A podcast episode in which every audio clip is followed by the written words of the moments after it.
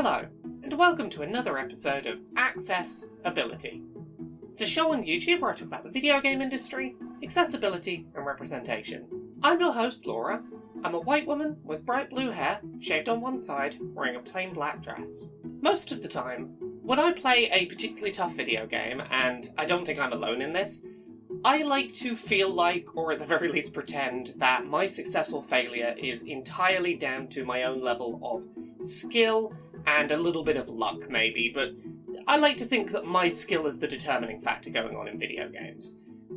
I know that that's not strictly true, but I want to believe that my skill is really the only thing that's helping me to, you know, defeat whatever big challenge is in front of me. However, a lot more often than you probably realise, video games will kind of fudge the numbers a little bit to make it seem like you're playing a little bit better than you actually are.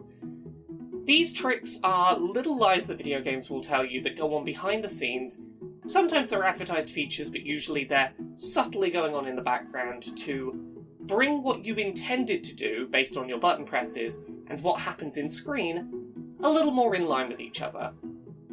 Basically put, if you press a button to do a jump in a video game and technically you've gone just one pixel off the edge, you should fall down. But you don't, sometimes. Sometimes you get to do that jump anyway. These are moments where the game developers want you to feel like your input had an effect on the game, and while a lot of these are done to make you enjoy games more and to make them feel less frustrating, a lot of them are also really useful as accessibility tools for disabled gamers. While many of these little tricks and small lies told by game developers go completely unnoticed by most people playing video games.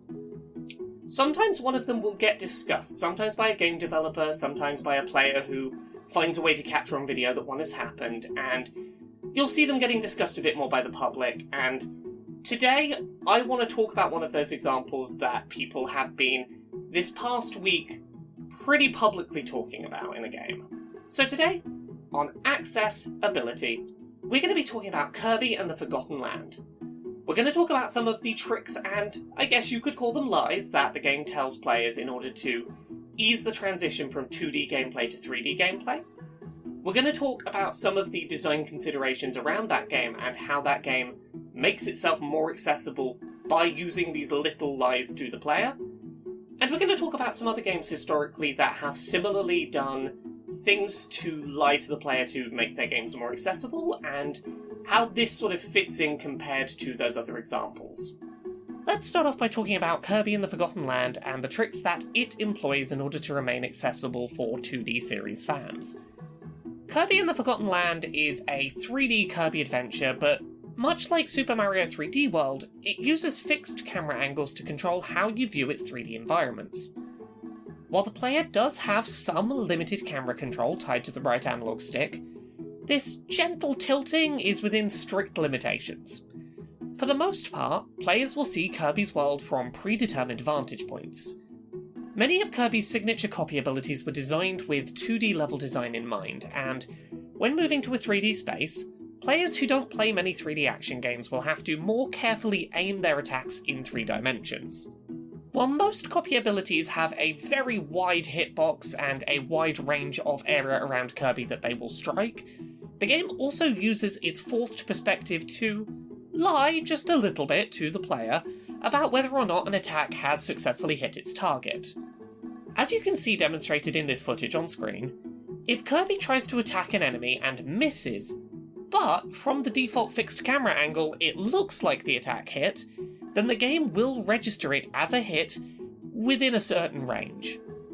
This doesn't, in practice, mean that you'll be hitting enemies miles away across the level accidentally in the background, but if an enemy is near enough that you probably could have hit it, and your attack was close enough to look like it connected with the enemy, rather than having it miss and the player be disappointed, it will register the hit to keep the gameplay feeling satisfying and lower frustration for the player.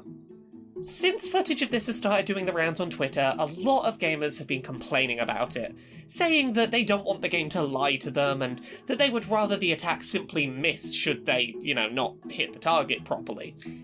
And to them, I say that this has been happening in games for years. In some cases, things like this are literally sold to you as desirable mechanics, and you've likely not even thought about it before now. So, let's talk about some of the tricks that other video games already kind of use to lie to the player to make certain mechanics more accessible. Coyote Time, named after the classic Roadrunner cartoons, is a term colloquially used by video game developers to refer to an amount of time, usually measured in a matter of frames, where a character can technically have already stepped off of a ledge, but if the player presses the jump button, they will still execute a jump correctly as though they had done so with their feet still on the last platform. Many of the world's most satisfying to play platformers, including most of the Mario series titles, make use of this mechanic extensively. It's barely perceptible if you don't know that it's there, but it helps the game feel right, without needlessly punishing you over a matter of pixels you accidentally went slightly past the edge before you jumped. Kirby in the Forgotten Land does something similar to this, with jumps. Kirby has this mechanic where if you're in the air when you press the jump button, rather than doing a standard jump, you will sort of hover at your current height. In practice, when you're playing Kirby and the Forgotten Land, because you're not playing from a 2D perspective, you don't always see precisely if you're on the floor yet or if you're slightly above the floor because of isometric perspective.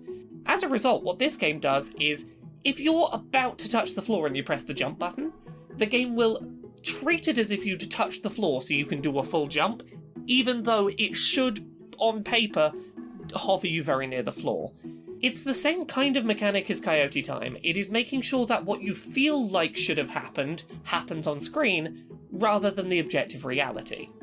Moving to other mechanics that you don't see in Kirby so much, a lot of first person shooters will have enemies deliberately miss their first couple of shots at you if you're looking away from them, so that you have a chance to know that they're present and sort of where they are, so that you can react and fight back, rather than being killed by an enemy you didn't know was imminently about to kill you. In games like Elden Ring, these kinds of player experience friendly lies are sometimes sold as features to be exploited by skilled players. Invincibility frames, sometimes known as iframes, are a window of time, usually during a dodge animation, in which your character becomes literally invulnerable to all damage. This allows players to survive otherwise fatal attacks and to feel like it was due to their amazing skill, which, you know, it is. Dodging in Elden Ring only gives you a very limited number of invincibility frames, but that's still a window of frames where an attack is hitting you, and the game doesn't count it as damaging so that you can be cool and take down the big boss. In many games, including several competitive fighting games and RPGs, the last little sliver of your health actually represents a larger amount of health than it would otherwise appear to be. The same size chunk of your health bar going away might actually represent a larger or smaller amount of health depending on where in the health bar it comes from. Sometimes referred to as the magic pixel, this allows players to have the experience of feeling like they've clawed their way back to victory from defeat when they were impossibly close to death, by disguising how close to death the player actually was. Often you've got more health than it looks like, but deliberately the game will play around to make it look like you're on the cusp of death and somehow survived, so that you can feel cool. Some game series, such as the Borderlands games, will allow you to do extra damage when you're struggling and won't tell you that you're doing that. If you get downed in Borderlands and manage to get back up and keep fighting, your character will for a brief time deal additional damage to help you win a fight that the game knows you were previously at risk of losing. The game will see that you got downed and you almost lost and give you extra health to compensate and make a comeback. I bring up all of these non Kirby examples today, not to go, aha, gotcha, person watching this video, you're actually not good at playing games, they're all just lying to you. That's, that's not what this is about. I bring this up to say that video games have been doing this for years. The only thing that really makes Kirby different is that it's been made public knowledge that Kirby is doing this, but if you look at all the other things happening in this video, they're all things that once you know about them, you can see pretty easily in a lot of the games you play. Kirby isn't some kind of outlier that is making itself needlessly easy and lying to the player because it's afraid of challenge. This is a thing that lots and lots of video games have done through most of the history of our medium. Video games lie to us constantly in order to make our experience of their worlds a smoother, more enjoyable experience, and I think that's completely okay. If you're a skilled enough player, a lot of these mechanics will never kick in for you. A lot of these are things that you will never encounter, and therefore will never notice because you're, you know, jumping at the right time, you're never having to use Coyote time, you're never getting knocked out, so you're never getting those health boosts. But if, like me, you are a disabled player who sometimes struggles with video games, a lot of these exist to basically make it so that if you finally manage to do a thing, if you finally manage to get your analog stick pointed toward that enemy and do that attack, and it looks like it hit, it hits. And maybe I didn't actually hit them, maybe my depth perception wasn't playing nice today or something like that, but it looked like I hit, and I got really excited, and the hit happened, and I never have to question how it happened because it looks like it hit, so why would I question it? These are the kinds of really smart implementations of little bits of accessibility that mean that a wide range of people of different skill levels are able to engage with the same media and have a very similar experience without having to know that they're being catered to. I talked recently about Horizon Forbidden West and the fact that I didn't like the way it did its auto assist because it sort of moved my arrows in the air after I'd fired them, and it became very obvious the game was helping me to be good. Things like this in Kirby work because they are seamless. I don't see any of the times that this game is fudging the numbers to make my attack hit, because it's only hitting in times when it looks like it should hit.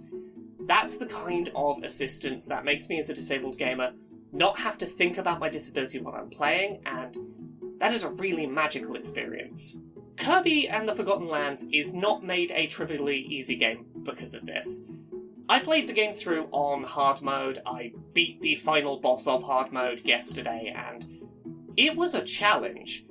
This game is difficult, but it also offers these little behind the scene tweaks that just make it a little easier without the average player ever noticing, and in my book, that's a win win.